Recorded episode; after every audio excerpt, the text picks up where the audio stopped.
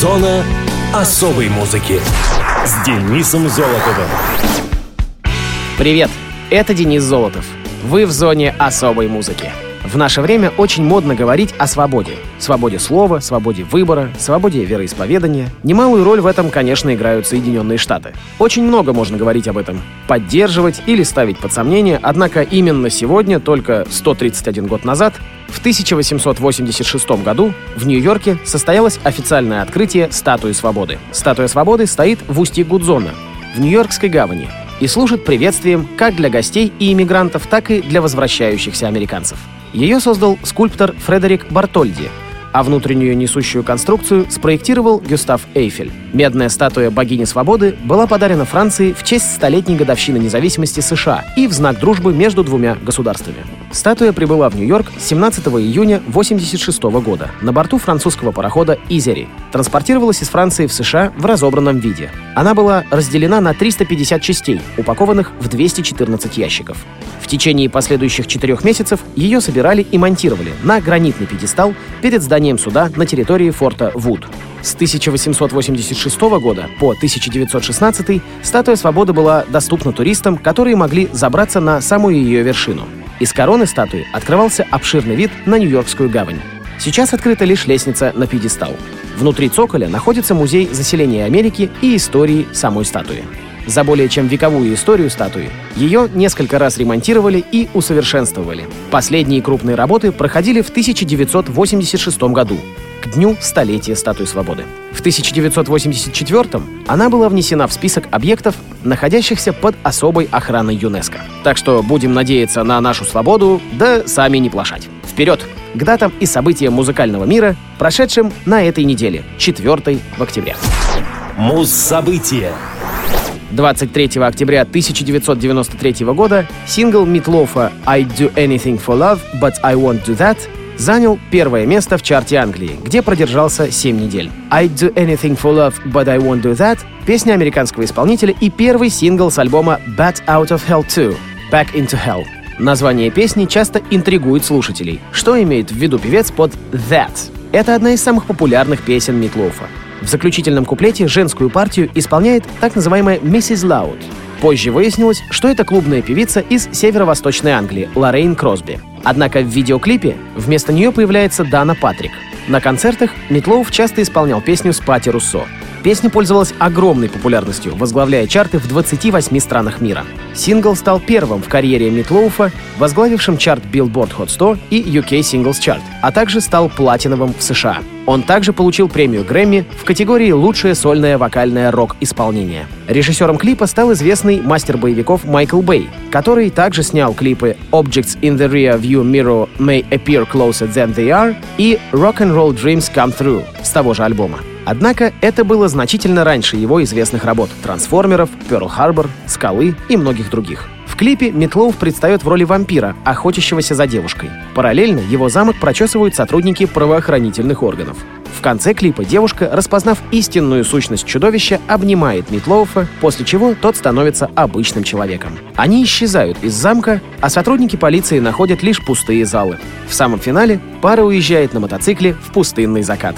Съемки клипа проходили в округе Лос-Анджелес в июле 93 года. Начало видео было снято в ущелье Чавес, а кадры, в которых появляется дворец, в особняке Грейстоун в Беверли-Хиллз. Оператор клипа, Дэниел Перл, наиболее известен по фильму «Техасская резня бензопилой». Перл говорил, что этот клип является одним из его любимых проектов.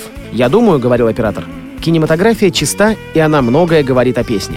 Клип основан на сюжете сказки о красавице и чудовище и романе Гастона Леру «Призрак оперы». Также есть несколько секунд очевидной аллюзии на фильм «Дракула». Это момент в клипе, когда девушка лежит на кровати после принятия ванны. Аналогичные кадры были и в фильме, когда герой Киану Ривза в замке Дракулы оказывался в окружении соблазнительных вампирш. В зоне особой музыки Meat Loaf «I'd do anything for love, but I won't do that».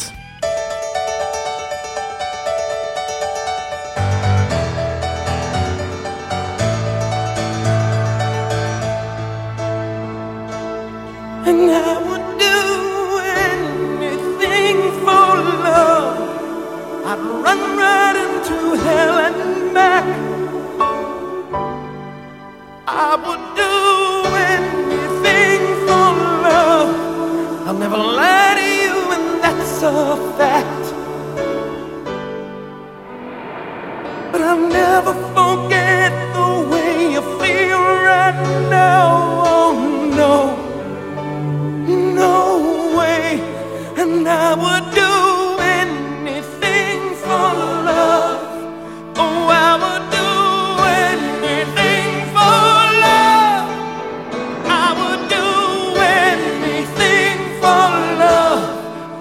I won't do that.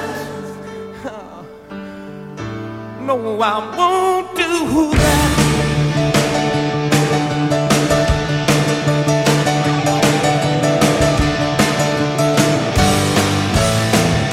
And some days it don't come easy, and some days it don't come hard. Some days it don't come at all. Some nights you're breathing fire, and some nights you're caught in ice. Some nights you're like nothing I've ever.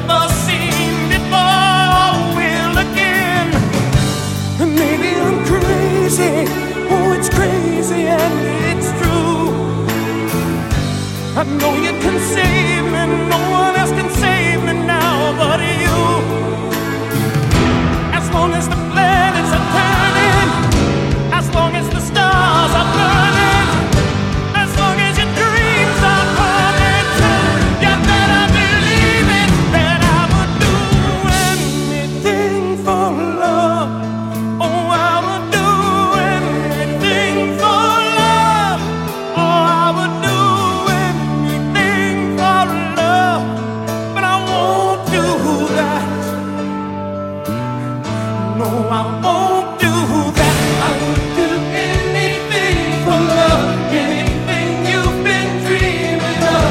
But I just won't do that.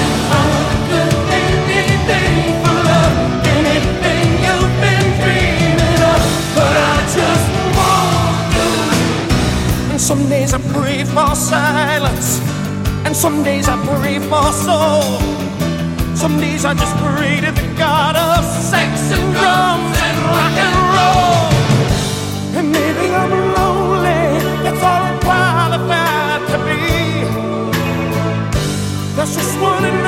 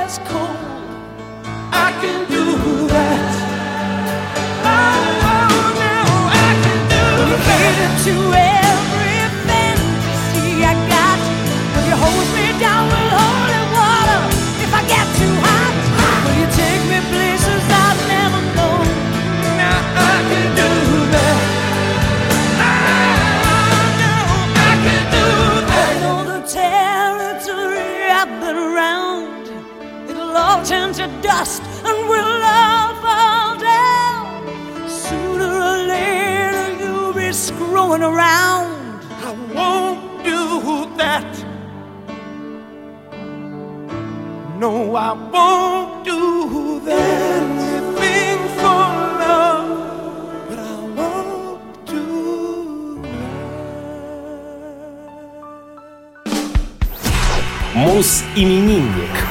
25 октября 1944 года родился британский музыкант, первоначальный лидер и вокалист прогрессив-рок группы Yes Джон Андерсон. Джон Рой Андерсон родился в английском городе Акрингтон в семье с ирландскими и шотландскими корнями. Родители Джона — Альберт и Кэтлин Андерсон. В 1970 году Джон убрал из своего имени букву H, так как всегда мечтал об имени Джонатан. Будущий музыкант посещал школу St. John's Infant School в своем родном городе и начал свою музыкальную карьеру в возрасте 10 лет, играя на стиральной доске в скифл-группе Little John's Skiffle Group, исполнявшей среди прочих песни Лони Донигана. В возрасте 15 лет Джон бросил школу и сменил несколько мест работы, попробовав себя в качестве сельскохозяйственного рабочего, водителя грузовика и продавца молока.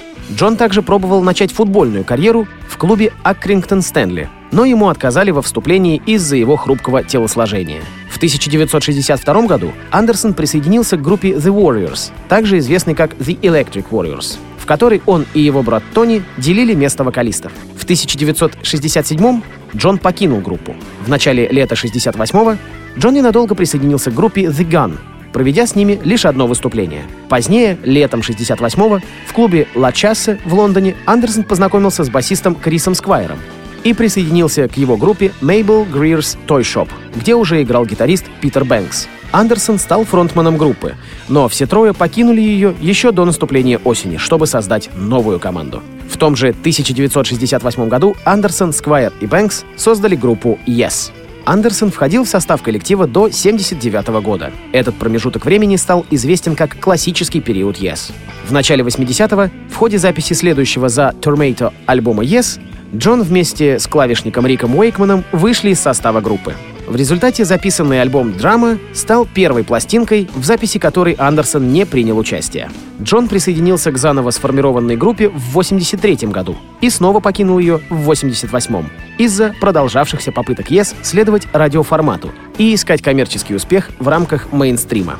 В 1989 году Андерсон и другие музыканты Yes создали группу Андерсон Брюфорд Wakeman Howe.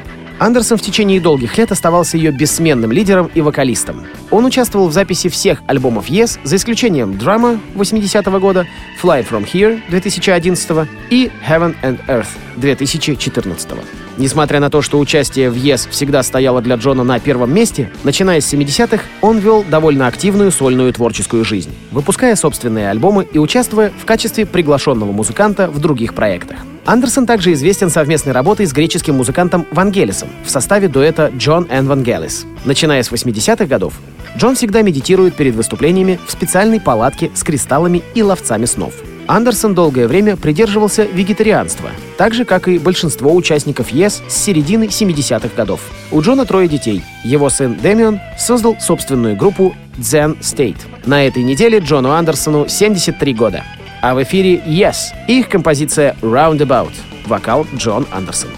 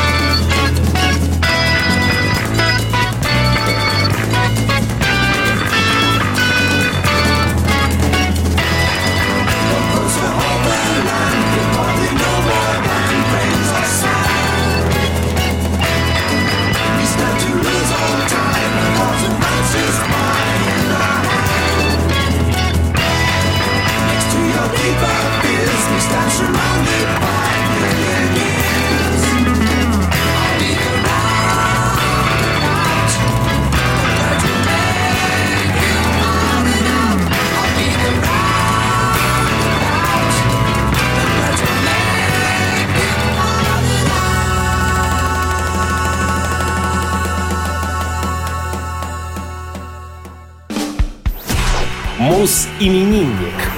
27 октября 1951 года родился британский гитарист и автор музыки группы Judas Priest с 1969 по 2011 годы Кей Кей Даунинг.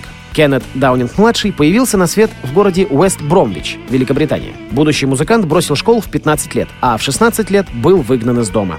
Юный Даунинг слабо представлял, чем же он будет заниматься, пока не взял в руки гитару. Он вдохновлялся работами таких гитаристов, как Джимми Хендрикс, Джон Майл, и Эрик Клэптон. И уже в конце 60-х годов Кей Кей играл в местной группе вместе с Йеном Хиллом. В 1973 году в группу пришел вокалист Роб Хелфорд, а незадолго до выхода дебютного альбома в 1974 году гитарист Глен Типтон пополнил ряды Judas Priest. Сценическое имя было выбрано музыкантом, когда девушка в Дании не смогла произнести его имя и просто назвала Даунинга Кей-Кей. Музыкант занимает 23 место в списке 100 великих метал-гитаристов по версии многих журналов. Находясь под влиянием музыки Джимми Хендрикса, Даунинг купил свою первую гитару в 16 лет.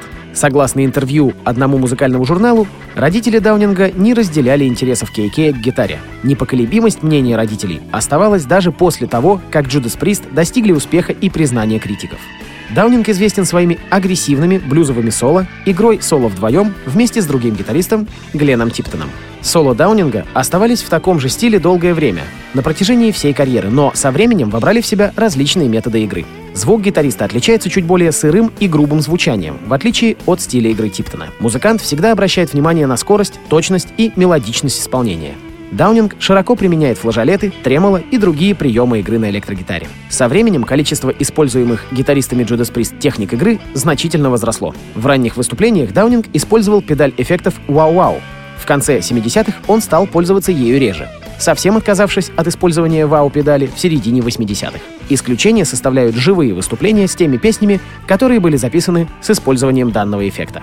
Только в 96-м он стал снова использовать вау-вау, когда к Judas Priest присоединился Тим Потрошитель Оуэнс, и коллектив стал экспериментировать с музыкой еще больше, чем раньше. Но впоследствии, когда в группу вернулся Роб Хелфорд, Даунинг опять отказался от использования квакушки. Кеннет покинул Judas Priest 20 апреля 2011 года. А на этой неделе музыкант отметил свой 66-й день рождения. На радио ВОЗ Judas Priest, Steeler, соло Кей Кея Даунинга. Catch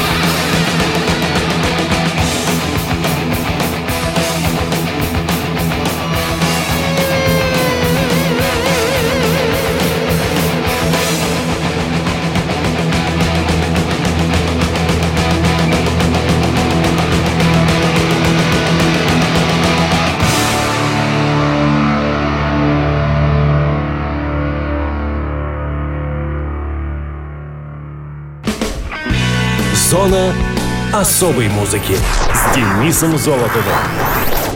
На этом все. С вами был Денис Золотов. Слушайте хорошую музыку на Радио ВОЗ и оставайтесь свободными.